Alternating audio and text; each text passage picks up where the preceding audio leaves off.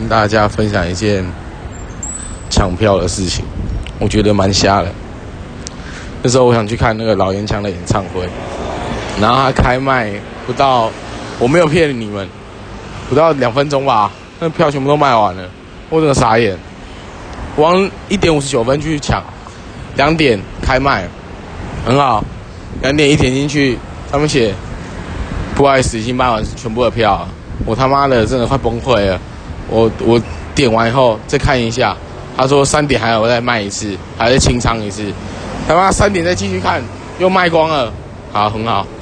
我觉得演唱会的抢票都是骗人的。